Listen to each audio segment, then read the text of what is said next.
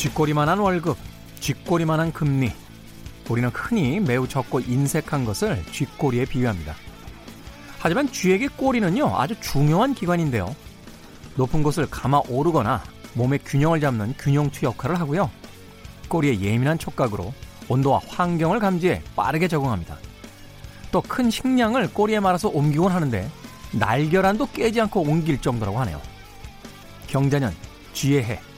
내 일상을 지탱해주는 작지만 소중한 것들을 놓치지 않길 바라보겠습니다.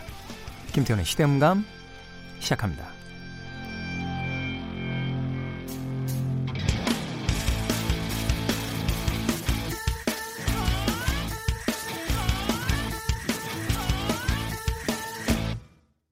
그래도 주말은 온다.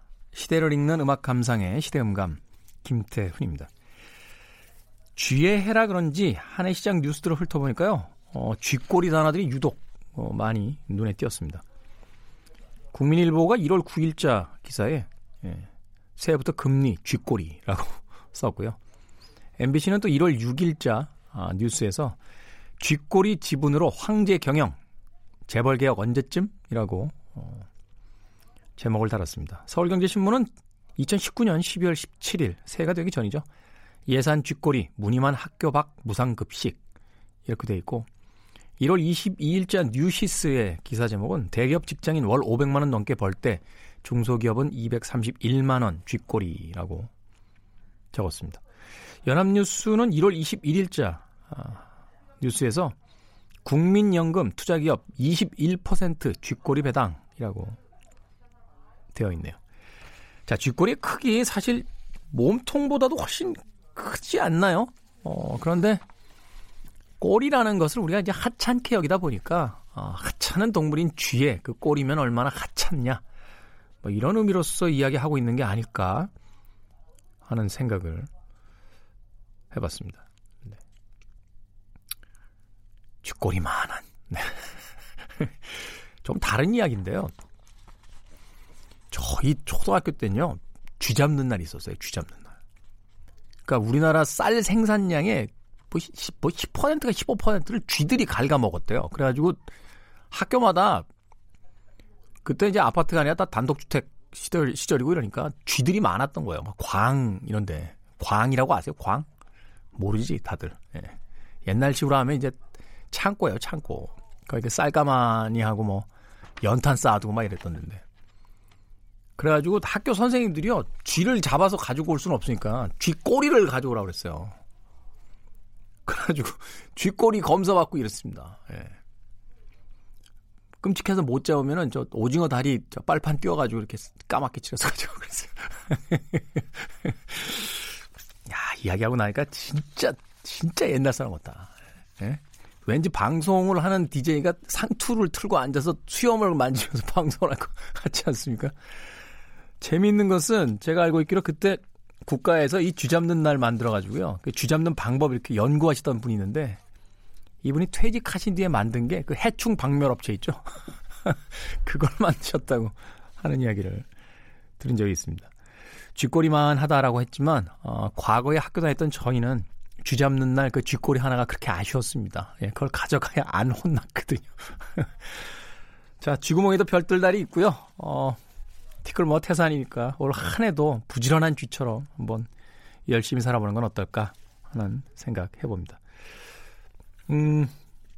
김태훈의 시대음감, 시대 이슈들 새로운 시선과 음악으로 풀어봅니다. 토요일과 일요일 오후 2시 5분, 밤 10시 5분 하루 2번 방송합니다. 명절 연휴 어디서 듣고 계시든가 팟캐스트로서 언제 어디서든 함께 하실 수 있습니다. 쥐를 우리가 하찮게 보는데 세계 최초의 유성 애니메이션 주인공이 쥐였어요. 스팀보트 윌리라고 그 미키마우스가 등장하는. 그리고 그 디즈니라는 영화사에서 수많은 캐릭터들이 있는데 그 캐릭터들의 전체 수익의 1년에 몇 조가 된다고 하더라고요. 절반 이상을 그 쥐가 벌어들입니다. 미키마우스가 벌어들인다고 합니다. 쥐 무시하지 마십시오. 자, 쥐가 주인공이었던 영화인데요. 이 영화 속에 나왔던 주제곡입니다. 마이클 잭슨, 밴.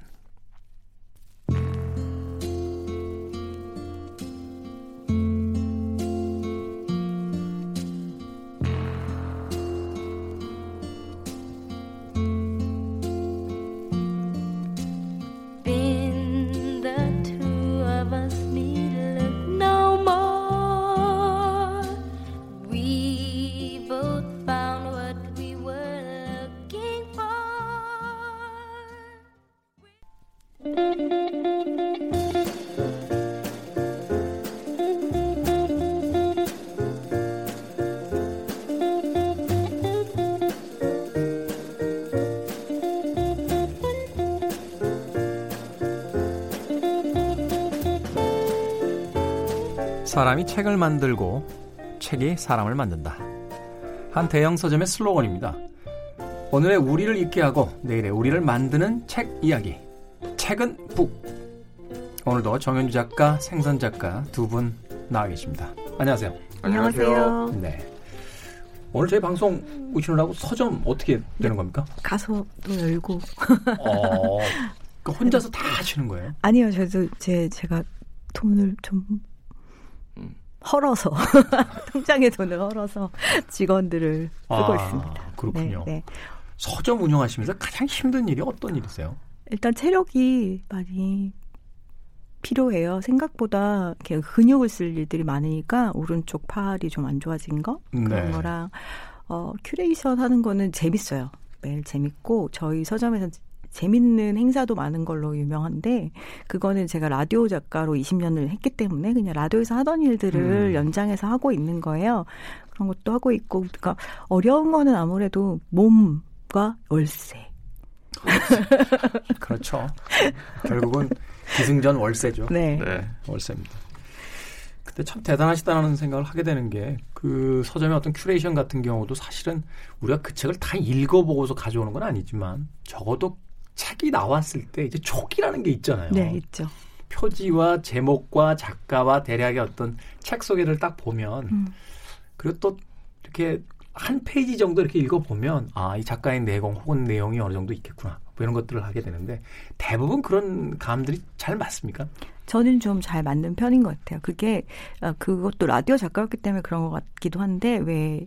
저는 이제 음악 프로그램 많이 있으니까 연예인들 진짜 많이 보잖아요. 네. 그럼 신인 때 딱 보면 저 사람이 잘 될지 안 될지를 알아맞추는 게 굉장히 그래서 신기가 있냐 이런 정도로 잘 맞췄는데 네. 그렇게 계속 관찰하고 보면 이렇게 감이 발달하잖아요. 그리고 책은 원래 어릴 때부터 좋아했고 전공이 그쪽이다 보니까 책을 그냥 열어서 한 5페이지 정도 읽으면 느낌이 오고 그래도 좋아서 꼭 갖다 놔야겠다 그러면 한 50페이지 정도는 읽거든요. 그래야 네. 설명도 할 수 있고 하니까 그런 것도 있고 저희 서점에는 독서실이라는 게 있어요. 그래서 퇴근하고 모여서 1시간 반 동안 아무 말도 안 하고 책을 읽는 거예요. 그리고 나서 1시간 정도 돌아가면서 그 책이 어땠는지를 얘기하는데 그때 같은 책을 읽지 않고요. 다 자기가 읽고 싶은 책을 자발적으로 골라서 읽는 거라서 매일 10명의 이야기를 듣잖아요. 그러면 그중에 또 호기심이 생기는 책들이 꼭 있어요. 그럼 그런 건 제가 구입해서 읽고 다시 그걸 우리 서점에 꽂아놓고 이런 식으로 해서 그 책 꽂아놓는 건 아니고 그 책을 저도 책을 굉장히 지저분하게 보는 편이라 할 수가 없어요. 그렇군요. 네. 자 여기서 질문 하나 더 드리겠습니다. 누군가 찾아와서 작가님에게 네. 서점 하려고 합니다. 네. 라고 하면 뭐라고 대답하시겠습니까? 책을 읽으시라고 해서 저희 너무너무 많이 와요. 정말로. 네. 특히 이제 오픈할 때 많이 오는데 저희 1호점 오픈했을 때는 작은 서점이다 보니까 이제 큐레이션이 좀 좋을 수밖에 없잖아요. 책이 적은데 제가 정말 평생 동안 좋아했던 책만 모아왔으니까 큐레이션 좋다라는 얘기를 듣고 그걸 물어보러 오시는 분들이 많았고 저는 돈이 없지만 돈이 많은 분들이 참 많더라고요. 그래서 내가 건물이 전국에 있어 말하시면서 거기 책을 넣어서 서점을 하시오라든가 내가 하게 해주세요라는 분들도 많았는데 이웃점을 여니까 또 몰려오셔서 그런 얘기를 하셔가지고 아예 제가 클래스를 만들었어요. 지금 오시면 클래스를 들으세요라고 하는데 책방에 대해서 아주 좋은 책들이 많이 나와 있어요. 근데 그런 책들을 보시면서 연구하시면 본인이 할 수 있는 서점에 일단 기둥을 세워야 되잖아요. 우리가 요즘 흔히 말하는 컨셉이라고 하는데 네. 저는 책방에는 컨셉이 꼭 있어야 되는지는 잘 모르겠어요. 그렇지만 자기의 주력은 있어야 되잖아요. 그래서 책방 스터디 하다 보면 와 정말 이거 꼭 했으면 좋겠다. 저희 이제 스터디 멤버들 아이디어니까 그래서 말할 수는 없지만 너무 기발하고 너무 훌륭하다. 그런 분들은 제가 책방 열 때 좀 도와드리겠다 그런 얘기는 하는데 그렇게 주제가 아주 명확한 경우들이 있어요. 뭐 예를 들어 요리 서점, 식물 서점 이런 것들을 막 아이디어를 갖고 오거든요. 그런 것들은 가능하지만 너무 좁게 가면 또 책을 팔 수가 없잖아요. 그렇죠. 네. 타겟층 자체가 줄어들기 때문에. 네. 그리고 제가 들은 이야기들 중에서 하나는 서점들이 많다 보니까 특히 동네 서점, 작은 서점들이 많다 보니까 그들이 이제 홍보할 수 있는 수단이 아무래도 SNS나 이런 거에 한정되어 있잖아요. 서점은 열어놓고 근데 좀 약간 뭐 책에 대한 그런 좀 내공이 좀 부족하신 그런 책 서점 주인들은 잘 되고 큐레이션이 잘 된 책들을 서점들의 책들을 진짜 많이 카피해요. 저희 통째로 베껴간 경우가 있었어요. 근데 그건 어쩔 수 없는 것 같아요. 제가 알고 있기로 그 서점뿐만이 아니라 이제 와인바들 있잖아요. 네. 아, 이 성공한 와인바가 있으면 그 메뉴판까지 그 와인 리스트 이걸 전문적으로 새로운 와인바를 할 때 그걸 짜주시는 것만 가지고도 수백만 원, 수천만 원까지도 돈을 받으시더라고요. 네. 그래서 다른 어떤 성공한 와인바에 가서 그 와인 리스트들 컨닝해가지고 가시는 분들도 굉장히 많다고 하니까 그건 거꾸로 얘기하면 이제 성공한 네. 서점이다라는 것에 대한 반증이 되지 않을까. 또 그리고 책 큐레이션만 훌륭하다고 사람이 오는 건 아니잖아요. 또 서점이 맞습니다. 가진 그 자체의 어떤 매력이 또 있어야 되는 건데. 네. 자, 서점에 대한 이야기부터 오늘 본격적으로 책에 대한 이야기로 이제 넘어가 보도록 하겠습니다. 서점 이야기를 해주셨으니까 저도 사실은 이제 그 작년에 커피 배울 때 그 책들을 이렇게 훑어보다 보면 커피 책들 정말 많더라고요. 맞죠. 그래서 굉장히 흥미롭게 커피 책들을 봤던 경우도 있는데 그러면서 보니까 이제 서점에 관한 책들도 굉장히 많이 나와 있거든요. 네, 요즘 특히 많이 나오는데요. 출판계에 일설이 있어요. 책에 대한 책이 많이 나오고 서점에 대한 책이 많이 나오면 출판은 끝났다. 서점에 관한 책들, 책에 관한 책들이 나오면 출판업계가 불황이다. 이런 네. 어떤 근거죠? 아, 제가 느끼기에는 어떠냐면 책을 뭘 읽어야 될지 모르는 거예요. 그래서 저희 서점에서도 뭐 비밀책, 요즘 블라인드북이라고 하죠. 네. 비밀책이라든가 제가 책을 골라서 배송해드리는 서비스 같은 거를 많이 하고 있어요. 근데 어느새 생각해보니까 저라면 절대 돈을 내서 하지 않을 것들을 제가 팔고 있는 거예요. 저는 제 돈으로 제가 보고 싶은 책을 너무 많아서 문제인데 이분들은 시간은 없는데 책은 읽어야겠으니까 아주 좋은 책을 누군가 골라줘서 딱 그 좋은 거를 취하고 싶은 마음이 얼마나 간절하겠어요. 시간이 없으니까. 네. 그러니까 저라면 딱 보면 이게 내 취향인지 아닌지 책을 알 수 있는데 아직까지 그러지 못한 분들이 많은 거예요. 그래서 책에 대한 책이 많아지는 거예요. 시간이 없는데 어떤 책을 봐야 되는지를 보려고 썸머리된 책들이나 추천하는 책들을 보게 되는 거죠. 그러니까 자발적 독서가 힘들어지는 시대가 됐다라는 생각이 들고 그게 아무래도 이런 영향도 있을 것 같아요. 워낙 그 정보의 양이 많아지니까 이제 확신 같은 게 잘 안 드는 거죠. 맞아요. 그리고 또 이것도 봐야겠고 저것도 봐야겠는데 선택에 대한 어떤 장애도 오게 맞아요. 되고 그러니까 차라리 누군가가 대신 좀 골라주면 그리고 또 어떤 책인지 모르는 책이 그냥 배송이 돼서 뚜껑을 여는 순간 그냥 읽기 시작하는 네네. 뭐 이런 것들이 오히려 더 편하게 느껴지는 네네네. 게 아닌가. 맞아요. 제가 다른 방송에서 했던 이야기는 합니다만 좀 다른 이야기긴 한데 그 일본 작가가 쓴 장서의 괴로움이라는 네. 그 책 있죠. 책이 너무 많아서 이제 집이 막 무너지는 그 일본 사람들에 대한 이야기인데 네. 거기서 너무 많은 책이 있어 정리가 안 되고 있는데 어느 날 집에 불이 난 거예요. 난생 처음 해방감을 느꼈다고 딱 타고 나니까 야 이제 정리 안 해도 되는구나. 맞아요. 이제 처음부터 다시 시작하자. 그래서 다시 처음부터 모으게 되는 이런 이야기들을 하게 되는데 그것이 아마 현대인들의 어떤 여러 가지 특징을 네. 어떤 우화적으로 잘 표현해 놓은 그런 이 에피소드가 아니었나 하는 생각이 듭니다. 네. 자, 일단 본격적인 책으로 들어와서 책에 대한 소개를 좀 해주시죠. 네. 오늘은 책방 이야기를 책 속에 나오는 책방 이야기들을 해드리려고 책을 가지고 왔고요. 네.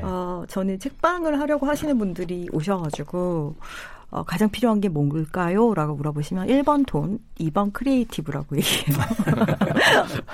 돈이 아주 적게 든다고 생각하시기 때문에 서점을 되게 쉽게 생각하시는 분들이 많은데요. 그렇지 않더라고요. 제가 네. 좀 관계된 일을 저도 최근에 하고 있는데 책 몇백 권 정도 얼마 안 되잖아요. 사실 네. 서점할 때 몇백 권 별로 그렇게 많은 근데 그 금액이 장난이 그쵸, 아니더라고요. 그러니까 뭐 인테리어 비용이 적게 들어도 책값은 사실 많이 드는데 그런 걸 생각 못하셔요. 근데 돈도 있어야 되지만 돈이 없으면 창의력이라도 확실히 있으셔야 되는데 제가 그런 얘기를 하면 화내시는 분이 있어요. 아, 책방 스터디 오셨는데 제가 크리에이티브를 키우셔야 됩니다. 글쓰기, 말하기를 연습하셔야 됩니다. 그러면은 뭐 화를 내서 아니 책방까지 하는데 크리에이티브가 필요합니까? 그래요. 아니 그거는 저는 가장 기본 아닌가요? 네, 잘못 생각하셨다고 하시면 안 되는 분이죠. 아니 뭐 그 풀빵을 팔건 그죠? 그쵸. 그 거대한 조선소를 운영하건 본인이 원하는 걸 할 수 있어요. 대한민국 자유민주주의 국가니까. 근데 성공하려면 그걸로 있어야죠. 그걸 넘어서야죠. 네, 그걸 당연히 있어야 되는 건데. 네. 네. 그래서 이제 창업하시려는 분들은 물론이고 책방이 너무 좋아서 어딜 가든 책방에 들리시는 분들이 보시면 좋을 책을 가지고 왔어요. 책 속에 나오는 재밌는 서점들인데 이 책에 나오는 서점들은 정말 상상을 초월하는 책 서점이 이걸 실제하는 서점들인데요. 이 존 캠벨이라는 사람은 영국 사람이에요. 그리고 이 사람은 런던에 있는 앤틱 서점에서 일을 합니다. 네. 그리고 거기서 서점 손님들이 하는 이상한 말이라는 책을 내서 베스트셀러 작가가 됐어요. 근데 우리나라에 그게 그런 책은 없는데요라고 그리고 이건도 나왔어요. 진짜 그런 책은 없는데요인데요. 손님이 막 들어와가지고 막 그래요. 제인 에어가 쓴 책 주세요. 막 이러고 안네 프랭크의 일기 2권 주세요. 그래요.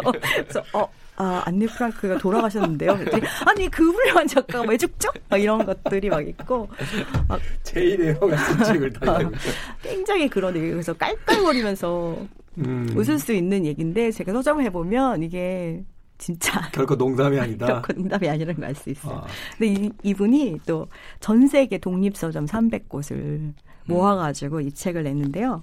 서점은 타임머신, 우주선, 이야기 제조기, 비밀보관소, 용조련사, 꿈사냥꾼, 진실탐색기 그리고 가장 안전한 장소다라는 말로 시작을 해서 여러 서점들이 있는데 제가 재밌는 거 몇 개만 뽑았거든요. 나오는 서점 중에 영국에 있는 어떤 서점은 서점 주인이 결혼식 주례를 전문으로 하는 서점에서 결혼식을 하는 거예요.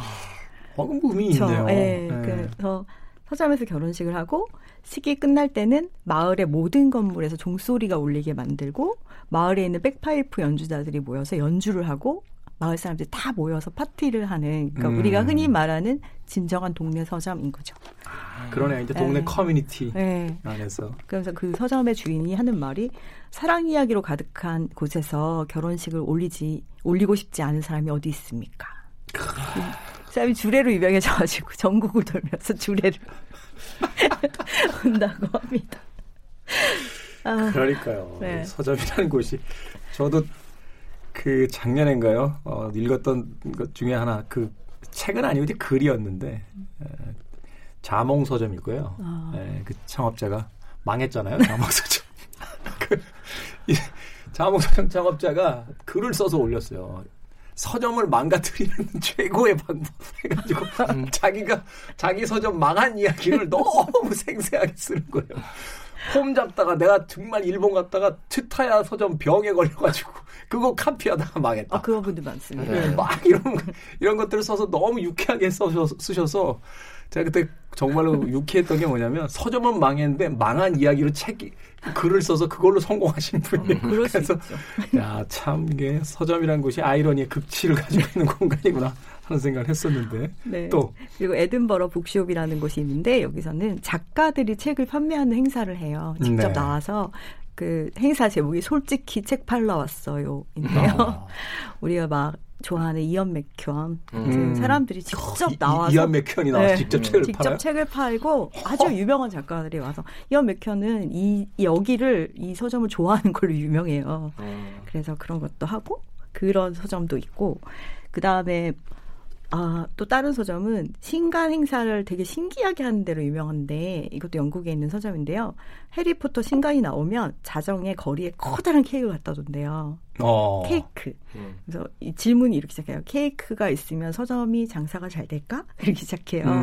케이크를 내놓으면 동네 사람들은 물론이고 전국에 있는 사람들이 온갖 이상한 분장을 하고 찾아온대요. 아. 그래서 해리포터에 나오는 복장들도 하고 올빼미를 데리고 오는 사람도 실제로 하얀 올빼미가 등장하기도 했다고 합니다. 그리고 잉글랜드에 있는 바터부스라는 서점은 서점 운영하는 부부가 비행기 안에서 만나서 사랑을 한 거죠. 사랑하게 돼서 눈이 맞아서 이제 서점을 냈어요.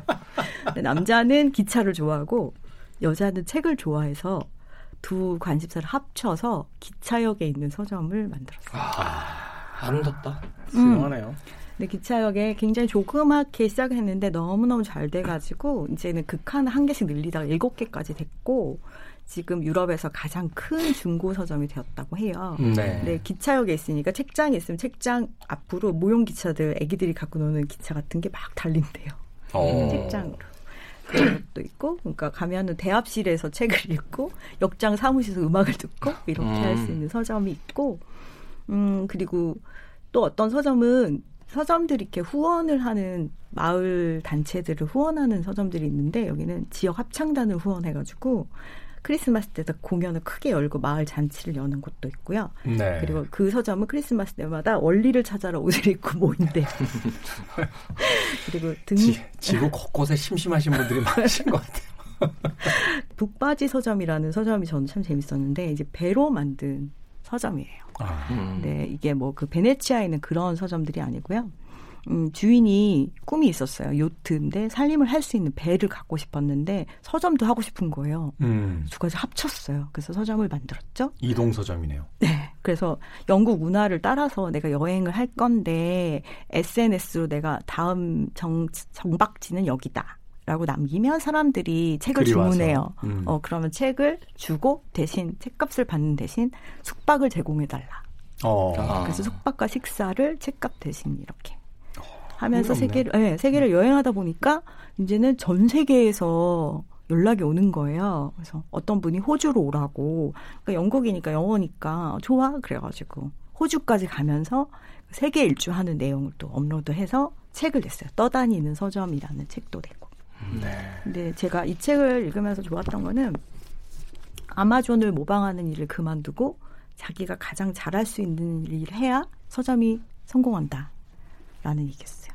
그렇죠. 결국은 이제 자기만의 그 뭐라고 할까요? 그 취향, 남들과 다른 지점이 무엇이냐를 찾아냈을 때 그 서점뿐만이겠습니까? 뭐 하다못해 작은 물건 하나를 파는 상점부터 아주 큰 기업까지도 취향의 어떤 중요성이 이제 부각이 되는 시기인데 그 이야기를 하다 보니까 좀 씁쓸해지는 건 그럼에도 불구하고 우리는 교육이라는 명목하에 모두 다 똑같이 만들어내고 있잖아요. 그리고 튀는 학생들 싫어하고 학교에서 그러는 거 아니라고 그러고 그리고 심지어는 자기와 다른 사람들 옆에 붙이지도 않고 아파트 평수조차도 다르면은 따로 놀겠다고 하는 이 이상한 시대에 취향으로서 성공한 그 책방의 이야기는 단지 책방이라고 하는 그 공간의 사업뿐만이 아니라 삶에 대한 여러 가지 또 이야기를 또 던져주고 있는 게 아닌가 하는 생각도 들었습니다.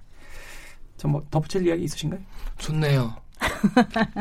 음악 듣고 와서 다음 책 이야기 나누도록 하겠습니다. 정인주 작가님 추천 음악 있으시다고요? 네, 저는 데이비 보이의 모던 러브를 준비해 왔는데요. 이제 곧 2월에 작은 아씨들 개봉하잖아요. 네. 거기 감독 그레타 거윅이잖아요. 굉장히 독특한 배우이자 감독이에요. 네.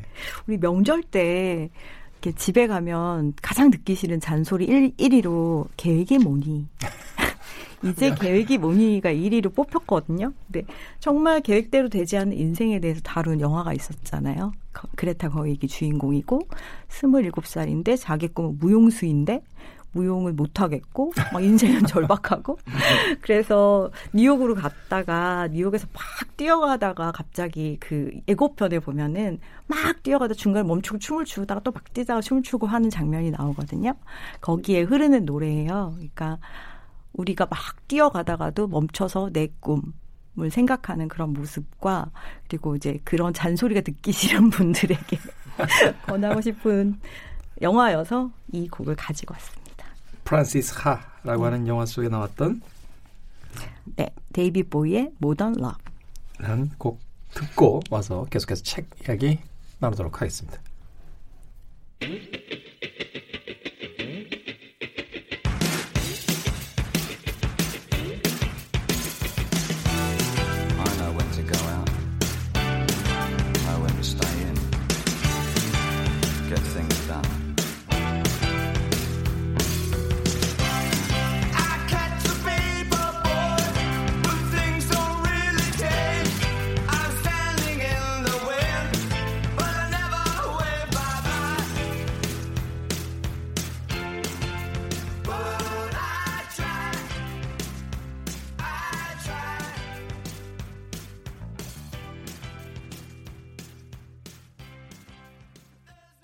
영화 프란시스 하에 나왔던 데이빗 보이의 모던 러브, 정현주 작가님의 추천 음악으로 듣고 왔습니다.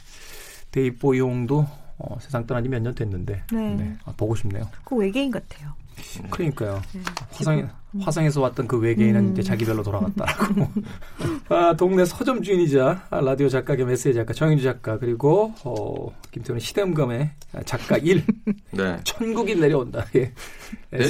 내려오다의 네. 에세이 작가 생선 작가와 함께 특별한 책방 이야기 나누고 있습니다. 이번에는 생선 작가가 준비한 책방 이야기라고요. 네, 저는 뭐 이렇게 책 속에 등장하는 책방은 아니고요. 실제로 제가 여행을 많이 다니잖아요. 그러면서 몇 년 전부터 진짜 책방이 전 세계적으로 동네 책방이라고 하죠. 엄청나게 유행이었어요. 그중에서 가장 본거지라고 할 수 있는 곳이 일본이잖아요. 그죠. 뭐 책방이 천국이죠. 네. 그래서 뭐 기억하시는 분들도 있겠지만 책방 투어 가시는 분들도 꽤 많았고 책방 투어를 가기 위해서 만든 그 책방 투어 가이드북도 있었어요. 네. 그래서 저는 이제 그 책을 보면서 정말 일본은 이런 거가 가능한 나라구나라고 생각하면서 굉장히 부러워하고 동경했었거든요. 근데 제가 무슨 일 때문에 이제 여름에 한 번, 겨울에 한 번, 초에 한 번 이렇게 해서 3번을 일본을 갔다 오게 되면서 그 책방들을 좀 찾아가 봤어요. 어떻게 됐을 것 같아요? 많이 없어졌어요. 90% 없어졌습니다. 아, 없어졌어요? 네. 오, 옛날 책을 가지고 간 건 아니고요. 아닙니다. 네. 네.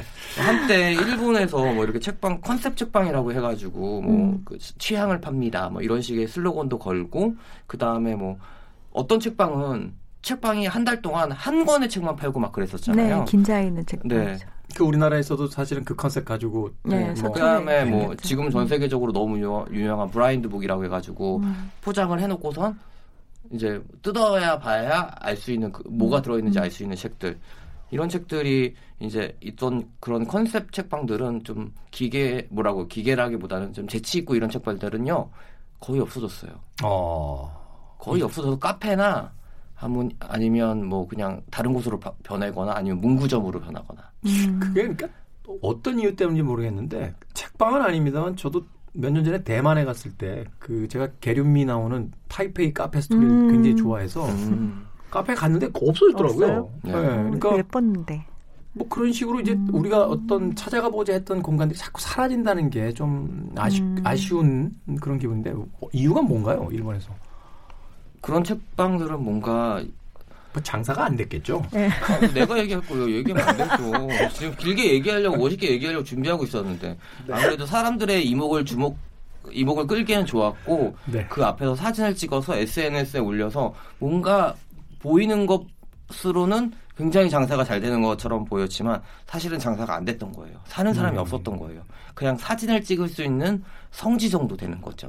그러니까 방문객들은 많지만 막상 그것이 판매로 이어지지는 않는 네. 그런 것들이었다. 그래서 꽤 많은 서점들이 없어졌고, 그러면 또 다른 이유가 뭐가 있을까라는 생각을 하다가 제가 예전에 들었을 때 일본 사람들은 독서량이 엄청 많다고 들었거든요. 책을 네. 많이 읽는 민족이라고 들었거든요.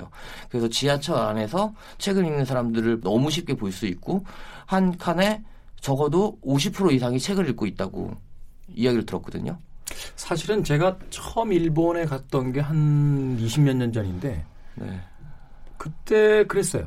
그러니까 지하철을 타건 어딜 가건 다 책 혹은 잡지라도 한 권 들고 있었고 네. 근데 최근에 가보면 다 휴대폰이에요. 아, 그것도 제가 얘기하려고 하는 걸 왜 자꾸 얘기하세요. 예, 네, 지하철에 죄송합니다. 예전에는 정말 죄송합니다. 처음 갔을 때는 책을 읽는 분들이 굉장히 많았어요. 하다못해 잡지나 신문 이런 것도 특유의 그 일본 특유의 남에게 피해 끼치지 않으려고 접어서 이렇게 보시는 분들이 많았는데 신문을 딱지만하게 접어서 예, 요즘은 대부분 핸드폰을 보고 있어요. 그래서 그리고 또 일본의 요즘의 트렌드는 오디오북이라고 합니다. 전 세계 트렌드죠. 아 그럽니까? 네. 네, 전 세계를 안 가보고 일본만 가서 미국에서 아주 잘 되고 있어요. 그래서 요즘에 일본에 이렇게 카페나 이런 데 가면 이어폰, 블루투스 이어폰을 한쪽만 끼고 있는 분들이 많아요. 네. 그러니까 한쪽으로 들으면서 이쪽으로는 이제 자기 일상생활을 하는 거죠. 그러니까 책 누군가가 읽어주는 책을 배경음악처럼 딱 들려주고. 그게 이제 골전도라고 그래서요. 이렇게 네. 소리를 들으면서 들을 수 있는 헤드폰이 있어요. 이렇게 꼽지 한쪽만 꼽지 않고 이렇게 쓰면 네. 귀 앞에다 이렇게 아, 예. 있어서 뼈를 때려가지고 한다는 때리다니요. 아, 진동시켜서. 그래서 저는 우선 그래서 오디오 판매량 북 어플이나 이런 시스템들이 굉장히 발전했다는 이야기를 들었고요. 그 다음에 그러면 제가 생각했죠. 일본 사람들은 이제 더 이상 책을 읽지 않는 건가? 그래서 찾아봤어요. 일본 사람들이 가장 좋아하는 책이 뭘 것 같아요? 뭘까요? 잡지? 아, 이것도 내가 어떻게 알았지? 뭐, 여기 오기 전에 작두 타고 오셨어요? 차 대신 작두 타고 온 거 맞죠? 정 작가님도 아실 거예요. 일본 쪽 문화 쪽 관심 있는 분들은 다 아는 얘기잖아요. 네, 일본이 잡지 종류가 2배가 늘었대요. 90년대에 비해서. 정말 뭔가 사람들에 대한 취향에 완전히 더 세분화돼가지고 그런 잡지들이 굉장히 많이 나왔고 그 다음에 요즘에 제일 많이 인기가 있는 것은 미용, 뷰티래요. 뷰티. 네. 그리고 소설은 진짜 많이 안 읽는다고. 그리고 특히 일본 사람들의 중에서 문학을 접하는 분들의 특징이 뭐냐면 외국, 특히 영미권이나 다른 나라의 소설들보다는 자국의 소설들을 더 많이 읽는다고 하더라고요. 그렇죠. 그리고 일본은 문고판이 많이 나오잖아요. 그렇죠. 그러니까 문고판은 보통 책에 비해서 반 가격 정도 되거든요. 3분의 2? 이 정도? 그러니까 이제 책 하드웨어 만드는데 예산 별로 안 써서 만든 책들이니까. 네. 네. 그 이유가 사실 이 책을 내고 나서 성공할지 안 성공할지 모르기 때문에 일본 같은 경우는 우선 문고판을 먼저 내고선 거기서 어느 정도 수량이 판매가 되면 본책으로 많이 나온다고 하더라고요. 네. 그런데 이제는 문고판도 많이 안 나와요. 되게 신기하게. 그래서 보통 왜 문고판으로 많이 안 나오냐면 문고판은 아무래도 문학 쪽이 많은데 요즘에 일본에서 잡지나 이런 뭐 뷰티나 이런 실생활에 이용할 수 있는 특히 인문학 책 같은 것들 경제 서적들이 많이 인기가 있어서 소설을 읽는 사람들 문학 시를 읽는 사람은 거의 없고 진짜 많이 없다고 하더라고요. 근데 그걸 제가 또 어떻게 느꼈냐면요. 아무래도 일본에 어떤 나라에 가서 그 나라의 책 환경 시장들을 좀 보려면 큰 서점을 가면 되잖아요. 그렇죠. 그래서 일본의 큰 서점이라고 할 수 있는 서점들을 몇 군데? 2군데 갔다 왔었는데 하나는 기노쿠니아라는 서점이 있었고요. 네. 그러니까 츠타야가 나오기 전에 엄청나게 유명했던 서점이고 또 하나는 츠타야 서점을 갔다 왔어요. 츠타야는 이제 복합 문화 공간처럼 이제 사용이 되는 거죠. 서점만 있는 건 아니고 네. 뭐 굿즈도 팔고 네. 커피도 팔고 생활용품. 다 하니까. 네. 네. 심지어는 자동차 모양도 팔아요. 예를 들어서 벤츠 자동차를 소개했다면 벤츠 모형 자동차를 옆에서 팔아요. 그러니까 연관된 그게 마케팅 방법으로 보니까 여행책 있는 섹션에서 여행 가방 혹은 뭐 여권 지갑 이런 거 팔면 굿즈 판매량이 올라간다라고 해서. 네. 네. 그래서 일본의 맨 처음에 츠타야가 나왔을 때 새로운 큐레이션과 그다음에 책 정리 방법으로 굉장히 전 세계적으로 뭔가 주목을 받고 인기가 많아서 굉장히 많은 서점들에게도 영향을 끼쳤는데 제가 그래서 츠타야에 가가지고 하루 종일 앉아 있었어요. 츠타야에 과연 사람들이 이렇게 많은데 그러니까 제가 츠타야를 3군데 갔었는데 하나는 시부야에 있는 츠타야를 갔고 그 다음에 긴자에 있는 츠타야를 갔고 그 다음에 제일 유명한 다이칸야마에 있는 츠타야 서점을 갔는데 건물이 이렇게 2개로 나눠진대. 네. 3개. 3개인가요? 네. 2개 제가 아닌가요? 3개입니다. T사이트에서 3까지 있습니다. 알겠습니다. 네. 알겠습니다. 그래서 제가 저 갔던 지 얼마 안 됐습니다. 우리 T사이트 생기기 전에 갔었나 봐요. 아 그렇군요. 아, 네. 그래서 봤더니 계산대가 많이 없어요. 이 말은 뭘까요? 많이 안 사는 모양이네요. 네. 정작 스타에서 책이 판매되는 것은 거의 없다고 보신다고 하면 돼요. 그나마 팔리는 게 잡지 정도? 그래서 그런지 몰라도 예전엔 커피 정도만 팔았는데 날카냐마는 2층에 가니까 술도 팔더라고요. 아, 네, 네, 바가 생겼어요. 네, 바가 생겨서 비싼 거. 객단가를 올리기 위한 어떤 전략을 좀 쓰는 걸 좀 본 적이 있는데. 그래서 그러니까 전국에 있는 스타야 서점들이 프랜차이즈 카페하고 뭔가 계약을 해가지고 항상 붙어 있거든요. 사람들이 책을 볼 수 있는데 음료수를 가지면서 책을 보는데 책을 보는 사람과 약속을 하는 사람, 미팅을 하는 사람들은 굉장히 많아요. 네. 그런데 정작 책을 사는 사람들은 없다고 합니다. 그게 가장 큰 문제라고 하는데요. 그러면 추타야는 왜 책이 안 팔리면 뭔가 좀 뭔가 사업적으로 어려워야 되는데 지금도 계속 뭔가 뻗어 나가고 있거든요. 왜 그럴 것 같아요? 그럼 추타야는 과연 어디서 수익을 얻으실 것 같아요? 도서관. 아닙니다. 기업. 그렇죠. 네, 스타는 또 렌탈을 주로 하지 않나요? DVD부터 시작해서 그 CD 렌탈. 네, 원래 렌탈로 시작했죠. 이제 사업을 시작했잖아요. 네. 제가 이제 봤는데 치타야가 우선 돈을 버는 수익 구조는 첫 번째가 부동산입니다. 부동산. 왜냐하면 그 치타야가 예전부터 가지고 있던 부동산들이 그 옛날에는 렌탈샵이었기 때문에 동네마다 다 있었고 그게 항상 그 렌탈샵이 있었던 곳이 중심지였어요. 그렇기 때문에 엄청나게 뭔가 그런 부동산적인 가치가 높고 그래서 부동산으로 돈을 많이 벌고요. 두 번째는 그 회원 정보? 네. 맨 처음에 이제 스타야 그 렌탈샵을 하면서 제일 많이 했던 것들이 그 사람들이 이제 회원을 가입시키면서 이제 회원만 단순히 뭐 이렇게 자기의 정보만 넣고 하는 것이 아니고 어떤 책을 좋아하십니까? 뭐 이런 거를 그 시대 때 80년대부터 해온 거예요. 그러다 보니까 그 어느 그 정보보다 고객들의 정보를 가장 디테일하고 취향별로 가지고 있는 거예요. 그래서 뭐 어떤 회사에서 무슨 물건을 냈을 때 이 물건이 어느 타겟에 맞춰줄 수 있을까? 소비력은 얼마나 될까? 이런 거를 스타 본사한테 요청하면 그 자료를 판다고 하더라고요.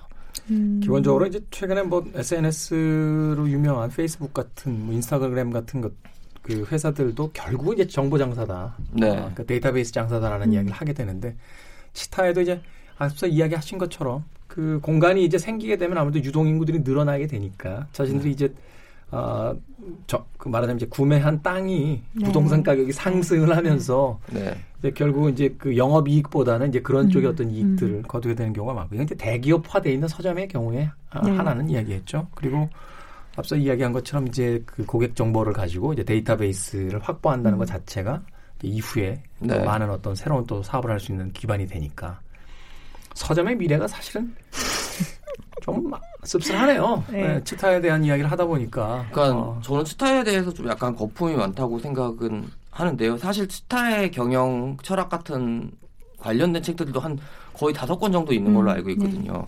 근데 또 치타야가 가장 좀 독특한 방법으로 그걸 했었잖아요. 그 책을 이제 분류를 했었잖아요. 네.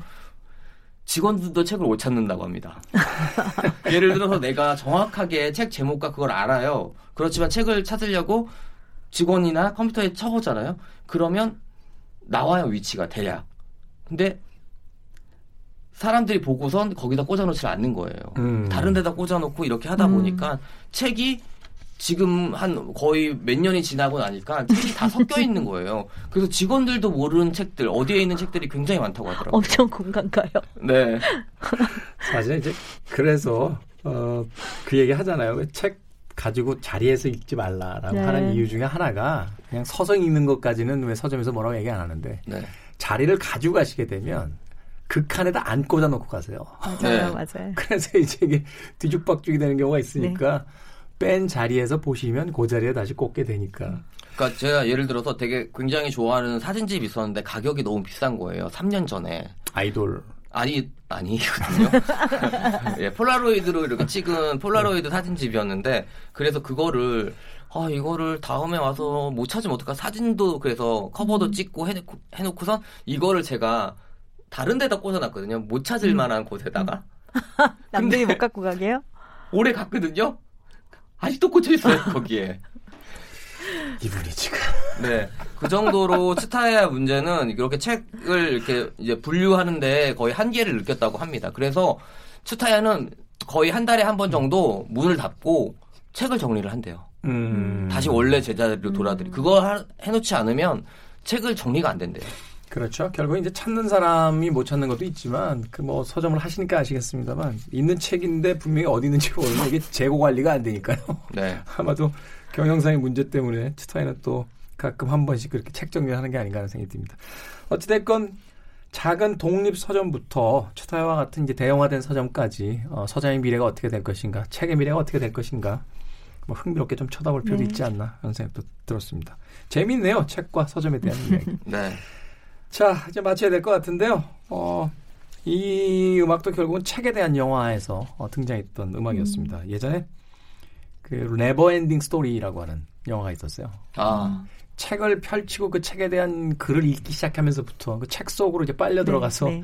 모험이 시작됐던 그런 이야기가 있었는데 참 흥미롭게 봤던 책에 관한 이야기가 아니었나 하는 생각이 듭니다. 리말의 네버엔딩 스토리 들으면서 두 작가님과는 작별 인사하도록 하겠습니다. 다음에 또 즐거운 책 이야기 해주시길 부탁드리겠습니다. 네, 고맙습니다. 네, 감사합니다.